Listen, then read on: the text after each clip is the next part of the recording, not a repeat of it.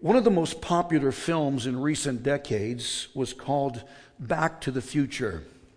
It was about a high school teenager named Marty McFly, Michael J. Fox's character. Michael was accidentally returned in 1955 in a plutonium DeLorean automobile time machine created by his eccentric scientist friend named Emmett Doc Brown. Once he was in the past, Marty inadvertently prevented his future parents from meeting.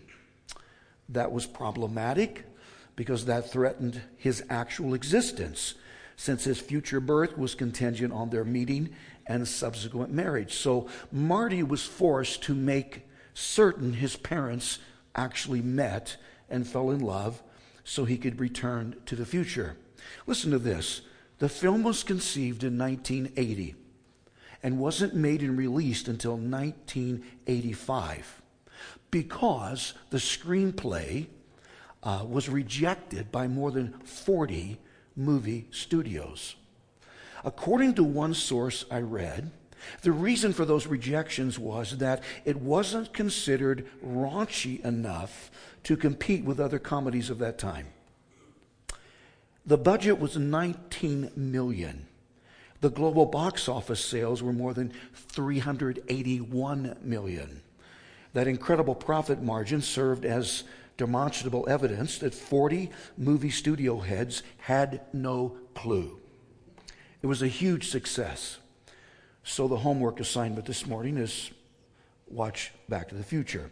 Uh, you'll receive spiritual edification from that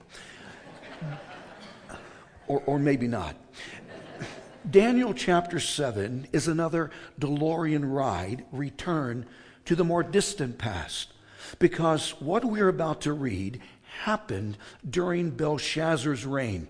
Remember, Belshazzar was the last Babylonian ruler before the Medes and Persians conquered the Babylonian Empire. Starting in verse 1, Daniel received a vision around 553 BC. Let me set this up.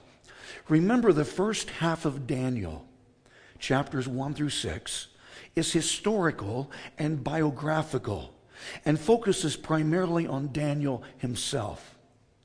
The second half, chapters 7 through 12, focus on some prophetical revelations Daniel received from God.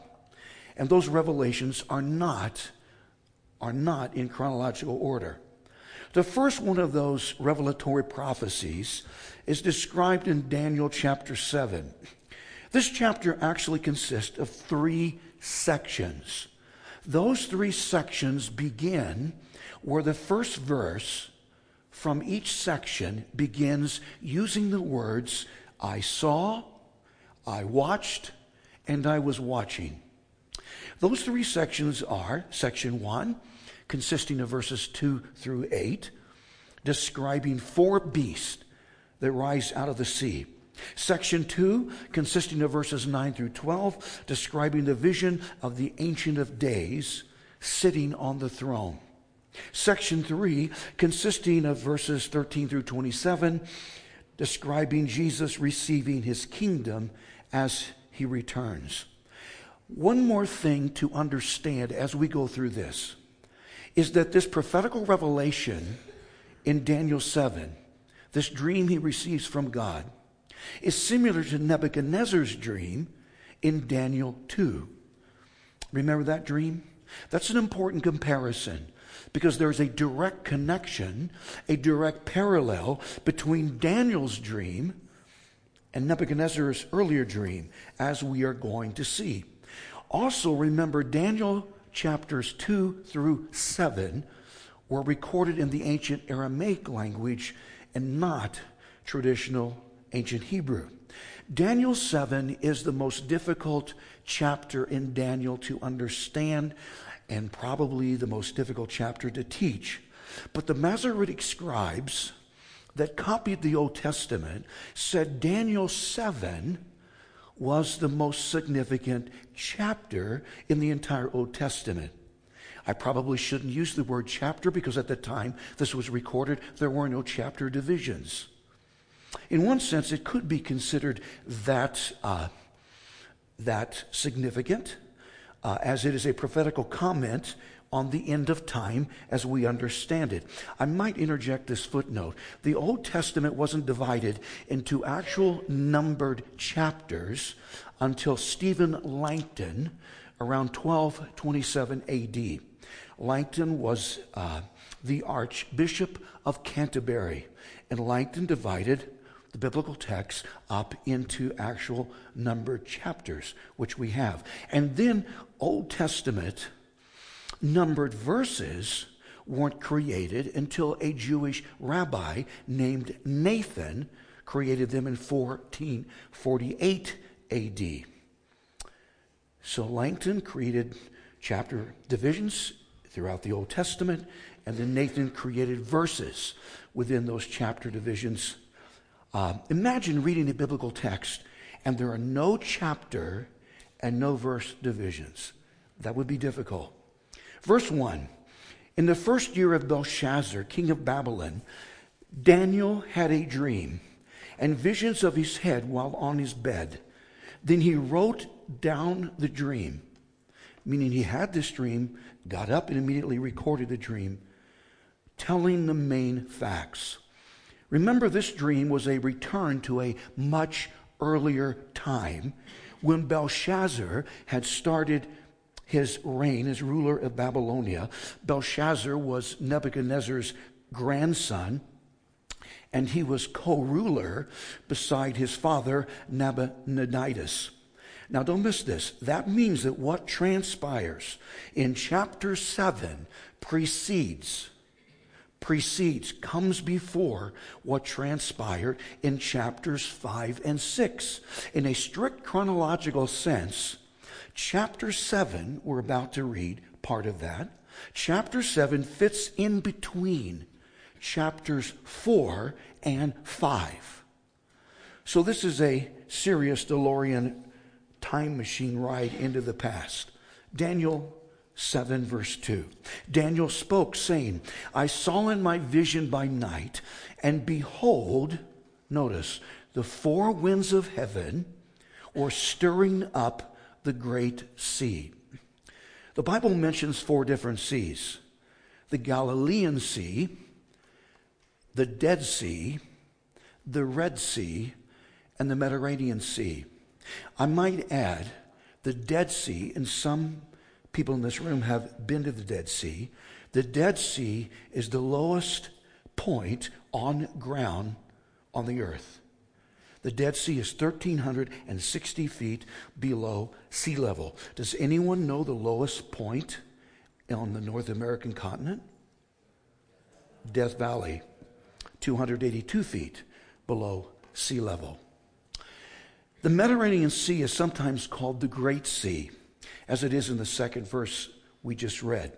Commentators see this sea as representing the human population.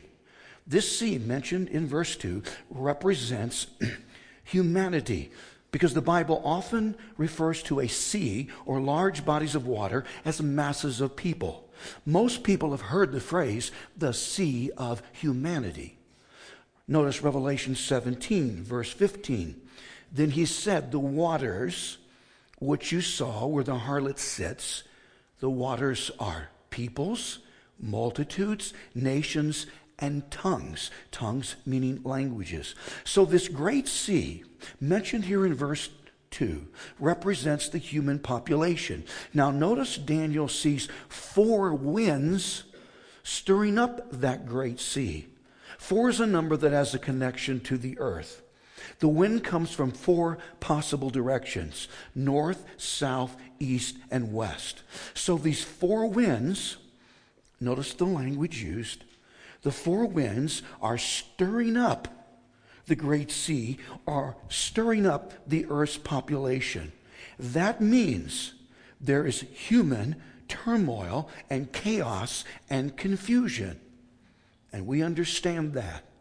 Historians have attempted to find a particular pattern to all this chaos in world history, but there is no pattern. The human historical record reads like mass, unorganized chaos. Verse 3 And four great beasts came up from the sea, each different from the other. Daniel then describes four beasts. He describes them in language we would attribute to different animals. Notice these are four great beasts, meaning four huge monstrosities. We would consider them to be four human superpowers, since these beasts come out from this sea, representing humanity. In Scripture, animals were sometimes used to represent kingdoms, and we still use animals to represent kingdoms or nations. The lion represents Great Britain and has since the Middle Ages. The eagle repre- has represented the United States since 1782. And no, Benjamin Franklin did not lobby for the turkey to be our national symbol. That's an urban legend. Most people have heard about the Russian bear, and that symbolic animal is centuries old. The point is that modern nations sometimes use an animal to represent themselves, and Scripture does the same thing.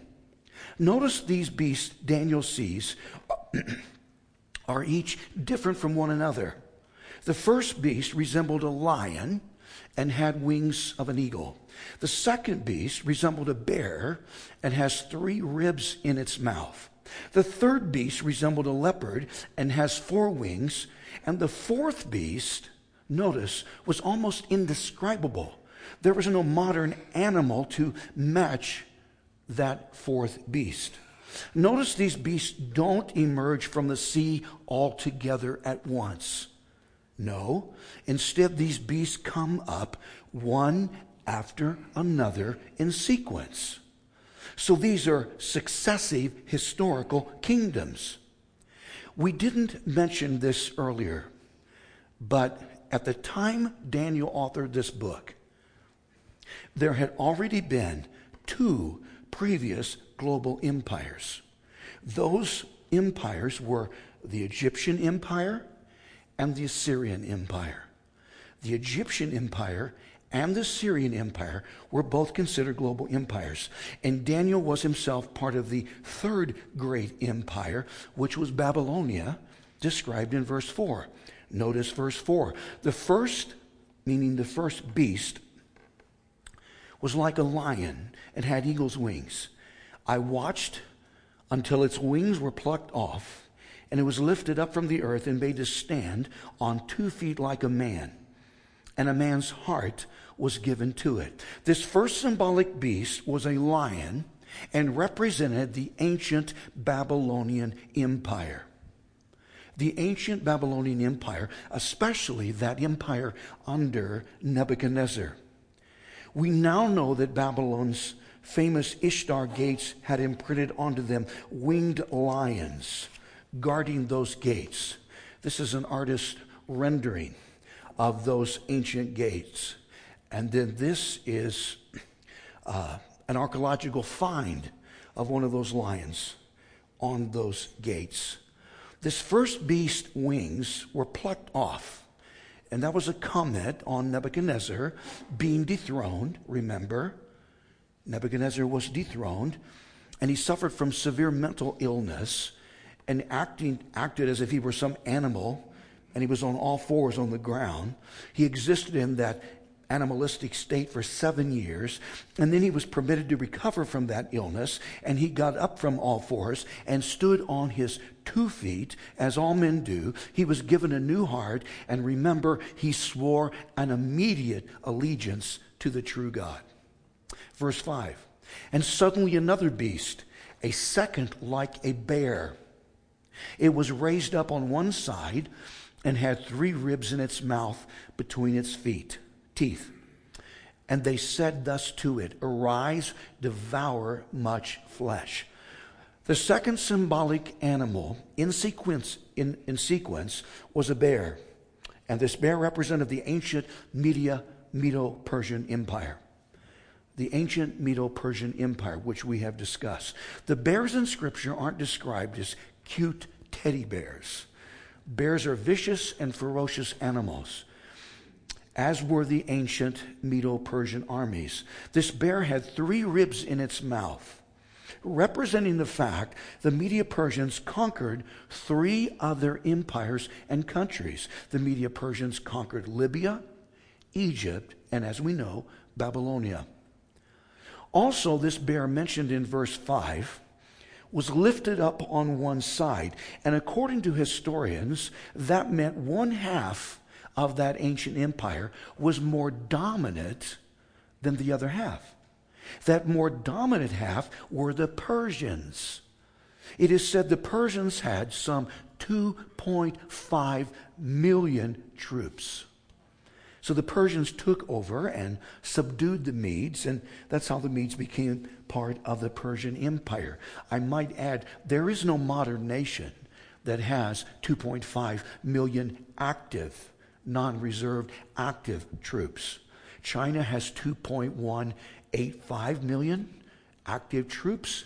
India has 1.445 million troops, and the U.S. is third and has 1.4 million troops. I anticipate our number to decrease, though, as there is an ongoing determination on the part of the left to demilitarize our nation. With China, Russia, and North Korea and Iraq breathing down our necks, that's probably a big, big mistake. But that's where we are. Verse 6 After this I looked, and there was another, another beast like a leopard, which had on its back four wings of a bird. The beast also had four heads, and dominion was given to it. This third symbolic animal was a leopard, and this leopard represented the ancient Grecian Empire. Historical records docu- document that Greece defeated the Persians under the command of Alexander, who earned the name Alexander the Great because he had been so successful on the battlefield. On one instance, he and 35,000 Grecian soldiers went up against 300,000 Persian troops, and he still defeated them. He was a genius. Notice Greece is represented as a leopard. Leopards hunt using a stealth approach. Most often, leopards hide in brush or up in trees and then ambush the prey, pouncing on it so quick it doesn't have a chance to react. That animalistic characteristic of a leopard was an appropriate connection to ancient Greece because that's how Greece's military forces operated.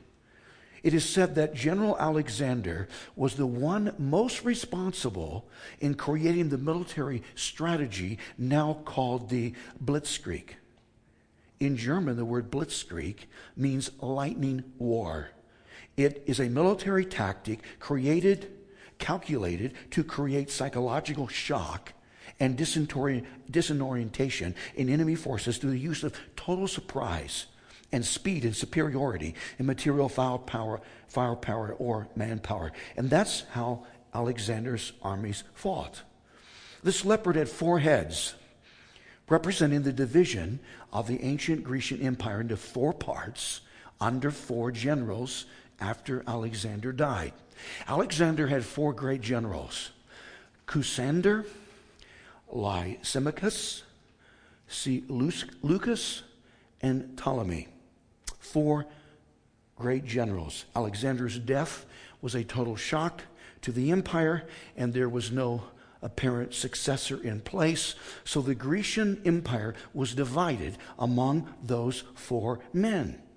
Notice on the, uh, the map, starting at the upper left hand corner of the picture, Cassander received the region of Greece and Macedonia. Lysimachus received Thrace, Bithynia, and most of Asia Minor. C. Seleucus received Syria, and most of the Middle East, and Ptolemy received Egypt, Cyrene, and some parts of Arabia. So the animalistic symbolism used here is perfect. It matches the historical record. Alexander conquered all that there was to be conquered except he couldn't conquer himself. How Alexander the Great died at age 32 is still a mystery. One account says he had partied for consecutive days and then collapsed after complaining of searing back pain. Another account said the reason he collapsed was because he attempted to accept a challenge to drink an entire crater of wine at one sitting. A crater was a container that consisted of six quarts of liquid.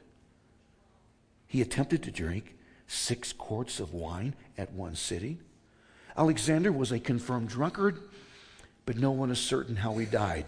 Verse 7 After this, I, Daniel, saw in the night visions, and behold, a fourth beast, dreadful and terrible, exceedingly strong. It had huge iron teeth. It was devouring, breaking in pieces, and trampling the residue with its feet. It was different from all the beasts that were before it, and it had ten horns. There is no modern animal we can compare this fourth beast to. This is a strange, terrible, and indescribable, monstrous beast that represents the ancient Roman Empire. Now, notice something. Notice this chart. Notice how Daniel's dream lines up against Nebuchadnezzar's earlier metallic image from his dream. Notice, starting at the top, the lion from Daniel's dream matches Nebuchadnezzar's image, image's head made from gold. Second, the bear from Daniel's dream matches Nebuchadnezzar's image's chest and shoulders made from silver. Then, third, the leopard from Daniel's dream matches Nebuchadnezzar's image's stomach and thighs made from brass. The terrible beast from Daniel's dream matches Nebuchadnezzar's legs made from iron. And notice at the bottom of this chart, there are this image that Nebuchadnezzar had seen, this metallic statue, uh, has two legs, two feet, and ten toes. And notice that the ten toes, uh, made from iron and clay on Nebuchadnezzar's statue, match the ten horns on the head of the fourth beast from Daniel's dream. Ten toes, ten horns. These four beasts we have just mentioned represent four historical governments and empires, meaning these four uh, empires are past. But there is something on this fourth beast that is an extension of this fourth empire it represents something futuristic. Notice verse 8. Daniel said, I was considering the horns, and there was another horn, a little one, coming up from among them, before whom three of the first horns were plucked out by their roots. And there in this horn were eyes like the eyes of a man, and a mouth speaking pompous words. This fourth beast had ten horns on its head. Taking into consideration the connection to the ten toes from Nebuchadnezzar's metallic image, the consensus is that these ten horns on this fourth beast represent ten heads, male or female, ten heads of ten kingdoms or ten nations that rule together simultaneously. These ten horns represent the ten heads of ten nations that represent the end time revived Roman Empire. The ten horns represent the ten heads of ten nations that represent the end time revived Roman Empire.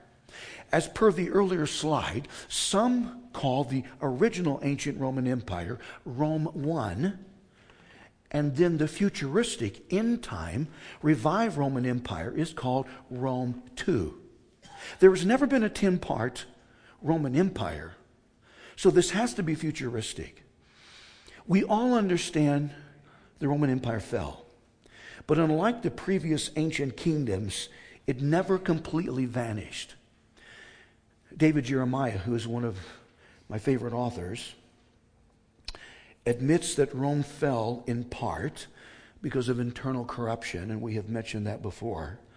But he argues that those modern nations in Western Europe and those nations adjacent to the Mediterranean Sea are still part of what was once the Roman Empire.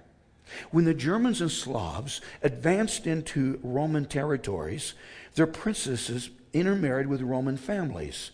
Charlemagne was descended from a Roman house almost at the same time that the German Emperor Otto II and the Russian Grand Prince Vladimir intermarried with daughters from the East Roman Emperor. So the old Roman kingdom has, in a sense, continued but without dominion.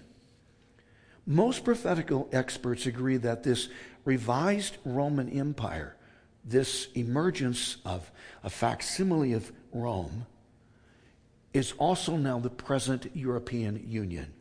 And we have mentioned this earlier. The European Union. The modern state of Israel was first recognized as a nation in 1948. It's interesting that the revived Roman Empire also originated in 1948. In 1948, the Congress of Europe convened in The Hague. Sir Winston Churchill was chairman of that group. The European Union currently consists of 27 member nations because Great Britain has exited the EU. Remember Brexit? Although Great Britain could, at some time, rejoin the EU. The total population of the EU countries combined is 447 million people. Some prophetical experts believe that these 10 horns represent those 10 original countries that formed the European Union. And other than Great Britain, those countries are still the primary policymakers of the current European Union. Notice verse 15. I, Daniel, was grieved in my spirit within my body, and the visions of my head troubled me. This is interesting. Sort of a side note.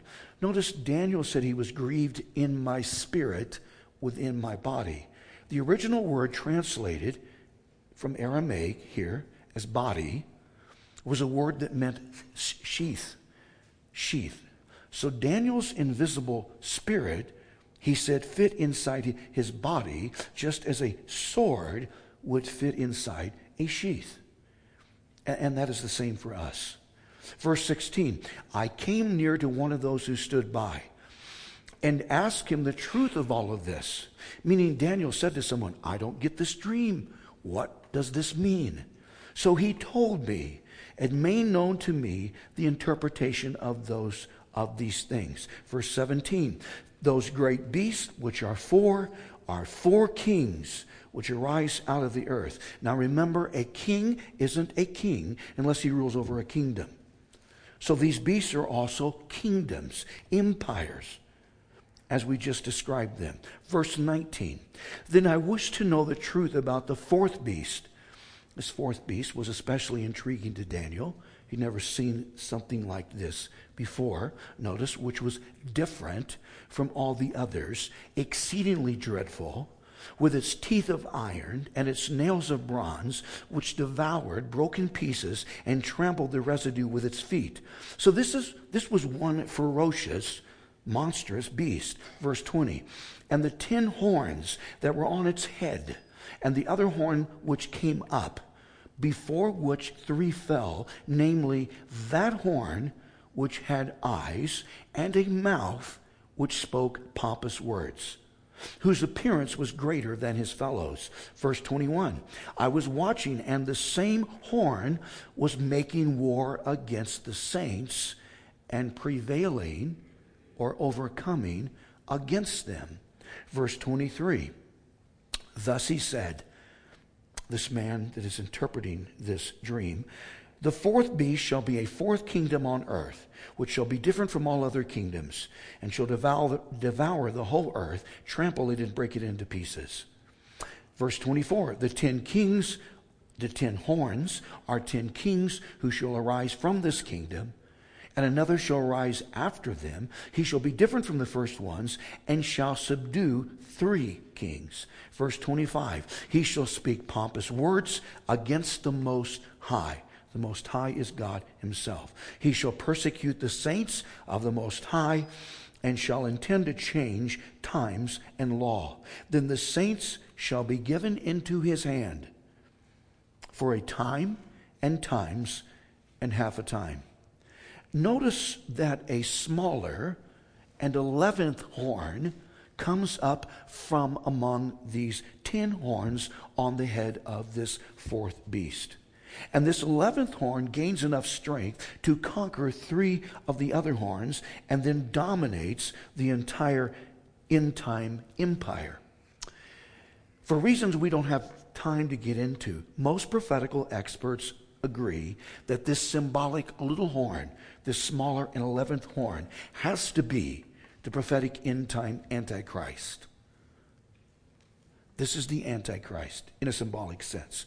Then notice the phrase, then the saints shall be given into his hand, meaning into his control, for a time and times and half a time. That line translates into time, singular, plus times. Times isn't just plural. Meaning it could plural could mean 3 10 13 30 no times means dual two. Time singular one plus times two plus half a time. In years that is one year plus two years plus one half year equals a total of three and a half years and that is verified in other prophetical texts uh, that time period is described as three and a half years. Daniel 9, verse 27, Daniel 12, verse 7. It is described as 42 months. Revelation 11, verse 2. Revelation 13, verse 5. It is described as 120, 1,260 days. Revelation 11, verse 3, and there's a misprint here. It's Revelation, not Daniel. Revelation 12, verse 6. And then it is described as half a week. Daniel 9, verse 27, meaning one half of the 70th. There are 70 prophetical weeks we're going to read about. One half the 70th, meaning the final prophetical week of Daniel's 70 prophetical weeks. Those are all references to the same period of time. And that time period is the second half of the tribulation period, the prophetic tribulation period. Antichrist will be the global ruler during and throughout that particular period of time. He will orchestrate a global government, a global religion, and a global economy. The actual word Antichrist is used just four times in Scripture. The Apostle John is the only biblical author that uses that precise word, Antichrist. He uses it in 1 John 2, verse 18, 1 John 2, verse 22, 1 John 4, verse 3, and 2 John, verse 7. Antichrist is a combination word. Notice the prefix anti. Anti means against, something in opposition. So the Antichrist one is someone that is against Christ. He stands in opposition, direct opposition to Christ. But this prophetical Antichrist is more than that. Second, the Antichrist is also someone that is instead of Christ. He is someone that inserts himself instead of Christ, a pseudo Christ. He is the ultimate substitute for Christ this prophetical end time Antichrist has both characteristics. He acts as a substitute for Christ, and he acts against the true Christ. Notice verse 20 reads that this Antichrist has a mouth which spoke pompous words. And then notice verse 25 reads, He shall speak pompous words against the Most High, meaning God. Author Mark Hitchcock calls Antichrist, because of these verses, calls him Mr. Big Mouth. And that's an appropriate name for him. Antichrist isn't some quiet, unassuming character. He will have a pompous mouth, meaning he will be a pretentious, puffed up, pontifical, arrogant bragger. And notice he actually speaks pompous words toward God. That is mind boggling. Who are we, as minuscule, finite human beings, to boast about ourselves to the infinite creator God of this universe? That's not so. But that's Antichrist. Satan is called the deceiver. Revelation 12, verse 9 reads that he deceives the whole world. He is the ultimate deceiver. And a common tactic Satan uses in deceiving people is to imitate or counterfeit something. He's the ultimate counterfeiter. God exists as a triune being. We all understand this. God is one eternal being that exists in three co equal persons. God exists as a Father, a Son, Jesus, and a Holy Spirit. Since Satan is not an eternal being, Satan had a beginning, God created him. Satan doesn't possess all the eternal attributes God does. Still, Satan tries to counterfeit that triune nature. The three counterparts are God the Father is counterfeited in Satan himself. Satan himself. God the Son, Jesus, is counterfeited in the Antichrist. This Antichrist. And God the Holy Spirit is counterfeited in the false prophet. The false prophet is an associate to Antichrist. Since Jesus was God in actual human form, some believe Antichrist is Satan in actual human form. That just as Jesus was God incarnate, so Antichrist is Satan incarnate. 1 John 2, verse 18. John said, Little children, it is the last hour, and as you have heard that the Antichrist, singular, the Antichrist, this prophetical man, is coming. There are different names for this Antichrist. He is described as the little horn here in Daniel 7, verse 8. He's described as a fierce king, Daniel 8, verse 23. He's described as the prince who is to come, Daniel 9, verse 26. He is described as a vile person, Daniel 11, verse 21. He is described as the worthless shepherd, Zechariah 11, verse 17. Antichrist is described as the man of sin or lawlessness, 2 Thessalonians 2, verse 3. He is described as the son of perdition, meaning son of destruction, son of damnation, son of hell, 2 Thessalonians 2, verse 3. He is described as the lawless one, 2 Thessalonians 2, verse 8. And he is described his last name, he is, that is used to describe him in the biblical record, is the beast. The beast. Revelation 13, verse 1. Antichrist is called the beast 36 times in Revelation.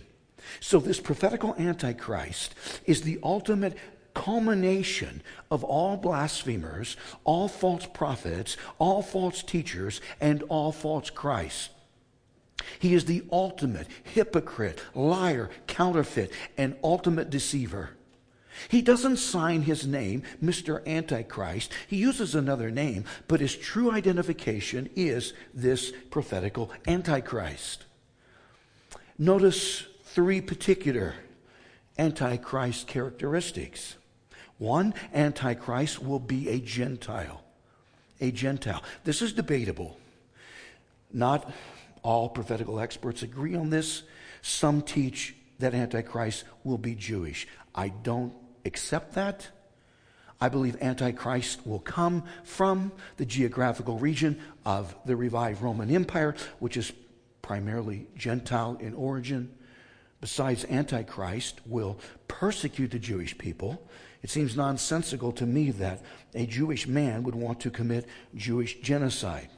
I believe he's a Gentile. Second, Antichrist will be an extraordinary human being. He will be an attractive man, a legitimate genius, and he will possess unusual giftedness. Third, Antichrist will have enormous public appeal. Enormous public appeal because Antichrist is described in Scripture as a beast. Some people have the mistaken notion that Antichrist will be a repulsive person, since beasts are repulsive in nature. No, just the opposite. he will have incredible personal charisma. He will attract people to himself. On the note sheet, there is a partial end times timeline. This chronological timeline um, is from a pre tribulation, premillennial dispensational perspective. That is the dominant prophetical position throughout evangelicalism at the moment. If someone has a different uh, prophetical perspective, then, and that's fine, uh, then this timeline is going to read different than this one. Notice, one, the first prophetical happening on this chronological timeline is the rapture. The church is raptured or rescued from off the earth. 1 Thessalonians 4, verses 13 through 18, 1 Corinthians 15, verses 51 through 54. Meaning all genuine Christians, both alive and dead, from throughout the church age, are caught up off the earth in a microsecond to meet Jesus and are then escorted into heaven. The rapture is considered to be imminent. Imminent, meaning that there is no other biblical prophecy that needs to be fulfilled for the rapture before the rapture happens. The rapture could happen before the second service.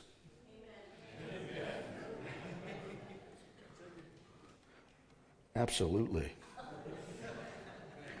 Number two on this chronological timeline is the tribulation period the tribulation period. This is the reason this is called the pre tribulation rapture position. Pre meaning prior to, previous to, before the rapture happens, before the tribulation period begins.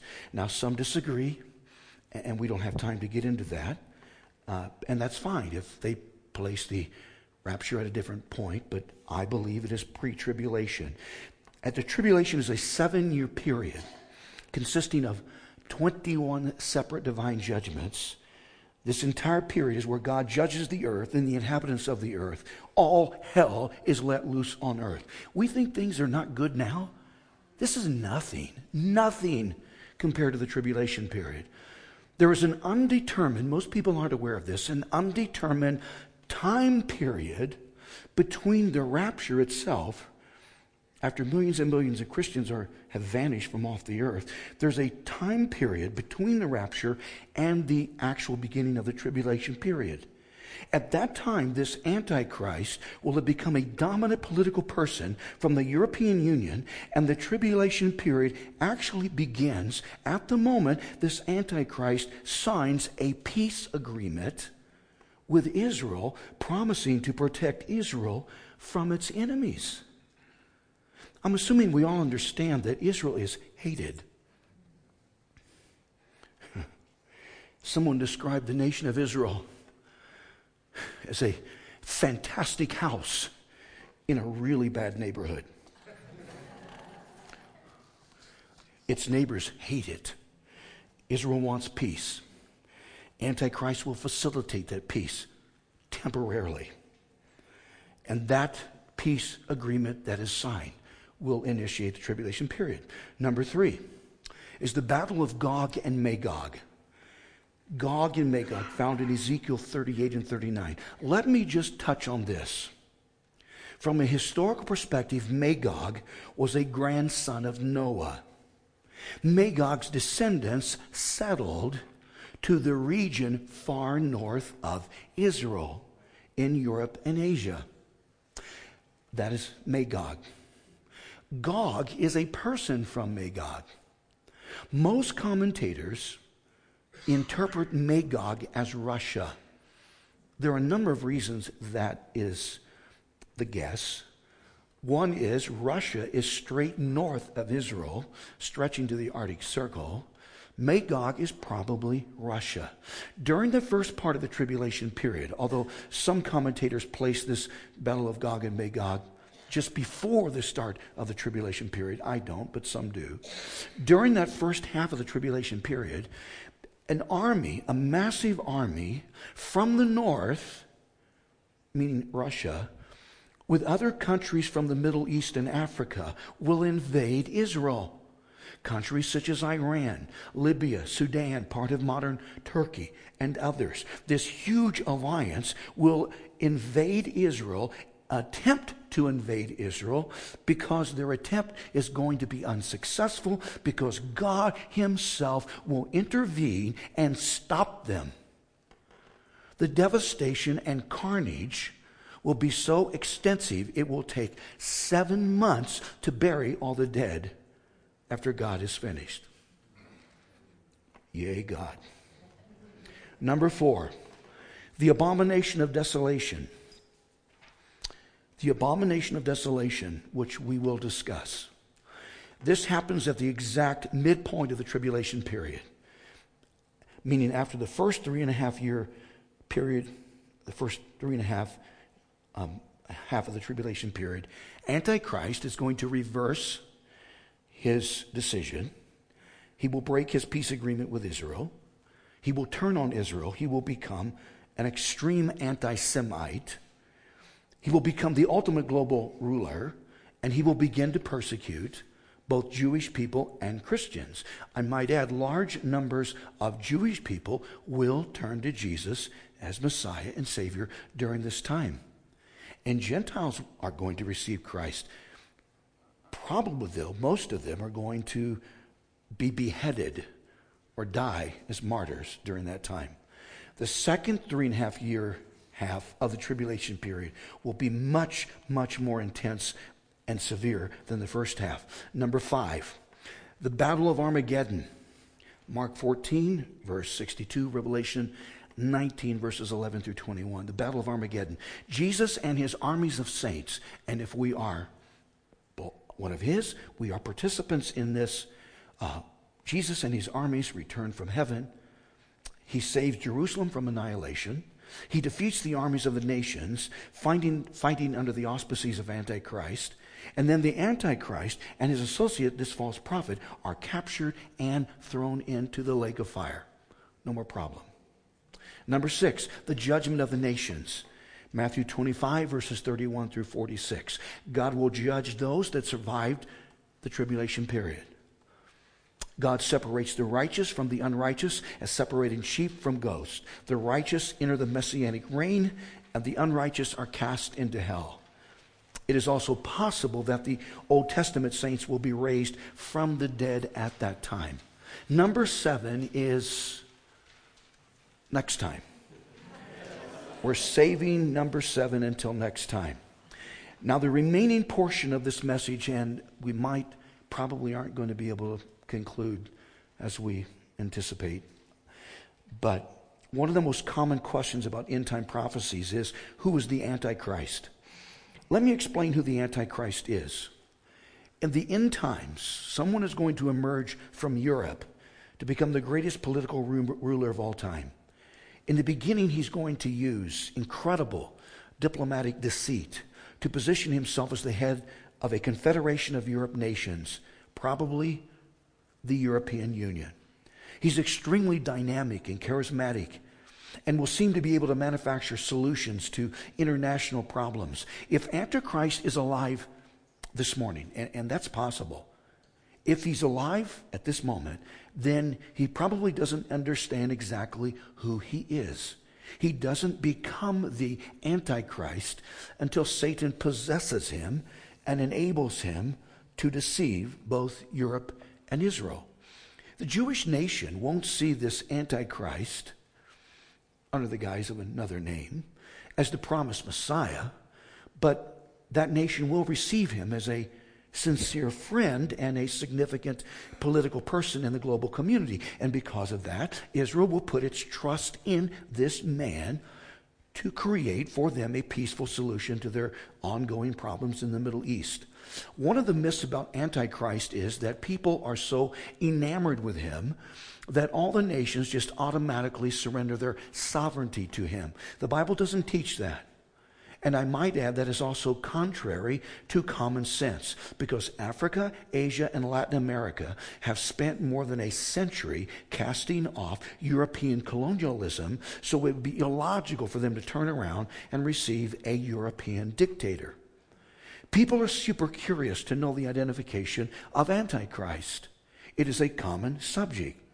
So some people use a combination letter and number system to guess at his name. This is a review. a review of a recent message. Uh, this is. Let me explain that. In the English language, letters are different from numbers. Letters are different from numbers.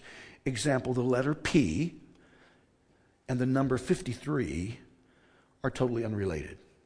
There is no, com- there is no connection between P and 53. There is a complete disconnect between P and 53. Because in English, letters are different from numbers. But that is not the case in some other languages. At the time John wrote this, um, this prophetical situation about Antichrist, at the time John wrote this, there was in existence a numerical identification system that, under the arrangement of certain alphabets, such as ancient Hebrew, ancient Greek, and Latin, different letters were related to different numbers. Each letter from those alphabets were assigned a different numerical equivalent. Uh, for example, the New Testament was originally written in an ancient form of Greek, which is now considered a dead language. It was called Koine Greek, K O I N E. It wasn't classical Greek the Greek philosophers used, it was a more common form of the Greek language. The first letter of the Greek alphabet is alpha. Alpha corresponded to the number one. The second letter is beta. Beta corresponded to the number two. The third letter is gamma. Gamma represents the number three. The fourth letter is delta. Delta represents the number four. The fifth letter, epsilon, represents the number five. The ninth letter, iota, represents the number 10. I could be mistaken, but I have read that there is no Greek letter that corresponds to the number six. That's what I've read. The tenth letter, kappa, represents the number 20. The 13th letter, nu, represents the number 50. The 18th letter, sigma, represents the number 200. The 24th and last letter is omega and represents the number 800. In reciting the Greek alphabet, that reminds me of an experience I had as a college freshman. I was attending a Christian, a private Christian uh, university. I had pledged to a private Christian fraternity on campus called Alpha Omega. Don't know why I did it. It's kind of stupid, but I did. I pledged. And during that month and a half pledge period, one night, a group of about a dozen frat members came into our dorm, hauled me out of bed at 3 a.m., brought me to the frat house, sat me down in a circle, and gave me a match. Told me to light the match, then turn the match upside down and recite the Greek alphabet before it burned my fingers. I was able to do that, but I didn't appreciate the exercise and I didn't appreciate the timing, but I did that. So almost all the different Greek alphabetical letters were assigned a numerical equivalent. Now let me demonstrate how that relates to Antichrist. Revelation chapter 13 describes the beast, this beast, Antichrist, and the false prophet. Notice Revelation 13, verse 18. This calls for wisdom. Let him who un- has understanding calculate the number of the beast, for it is the number of a man. His number is 666. So it seems that the number 666 is a clue to the identification of the beast or Antichrist. The problem is, although we know the total number of Antichrist's name is 666, we cannot know his actual name unless we are able to determine the letters of his name from that numerical equivalent. So these amateur Christian numerologists play these number and name games and create uh, sophisticated techniques to determine what letters correspond to the numbers in his name. That practice is called gematria. Gematria, notice the definition. Gematria is the practice of assigning a numerical value to each letter of a word or name and then combining those numerical values together to arrive at a total number. So to determine the name from the number of that name, such as 666, we have to do gematria in reverse. Notice the numeric equivalent of the name of the beast is 666. And people have used different alphabets in order to determine the name that is equivalent to that number, 666. I have read some interesting examples. People have suggested that the name Nimrod fits 666, and so does Nero, Napoleon, Genghis Khan, John Paul II, Juan Carlos from Spain, Franklin Delano Roosevelt, Mussolini, Anwar Sadat, Henry Kissinger, John Kennedy, and we can go on and on. I understand Billy Graham's name using a certain gematria technique could also total 666. It is probable that our own name might total 666 if we tried enough mathematical gymnastics. To me, it is an exercise in futility to attempt to determine the name of the Antichrist from its numerical equivalent 666. We don't know who the Antichrist is. We do know he is probably not who we think he is. If God felt it was important for us to know his identification, he would have told us. But he didn't tell us, so we don't need to know, and we need to be okay with that.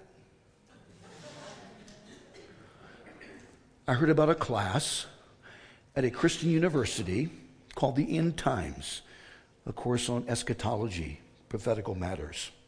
The students in that class were given an in class assignment one morning. The assignment was to write, and this was an open book assignment, to write two short essays during class time. One paper on the Antichrist, and one paper on Jesus, the authentic Christ, the class ended, and the teacher had each student turn in his assignment as he exited the classroom. There was one student, though, that was still sitting there writing after the other students and left the room. The teacher said to that student, uh, uh, Listen, uh, class time is over. You, you need to turn in your assignment. The student gave the professor his papers and started to walk out. Then the professor said, Wait a second, uh, something's missing. There's no paper here on the Antichrist. The student turned around and said, Prof, I'm sorry. I was so focused on Jesus Christ, I didn't have time for the Antichrist. and that is where we all ought to be. Let's stand to our feet, would we? Everyone standing.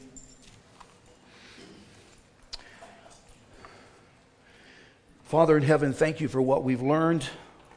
Um, I hope and pray that it will make sense. There's a lot of stuff in here. I really pray, God, that uh, our focus in these final days will not be on Antichrist and who the Antichrist might be, but our focus will be on your Son, the Lord Jesus Christ. Our concern shouldn't be about Antichrist. Our concentration should be on your Son, Christ, and his return for us. And I pray that it is soon. I pray the same prayer that John prayed as he said, Even so, come, Lord Jesus. Thank you for this message. Use it to make a difference in each one of us, I pray, in Jesus' name. Amen. Amen.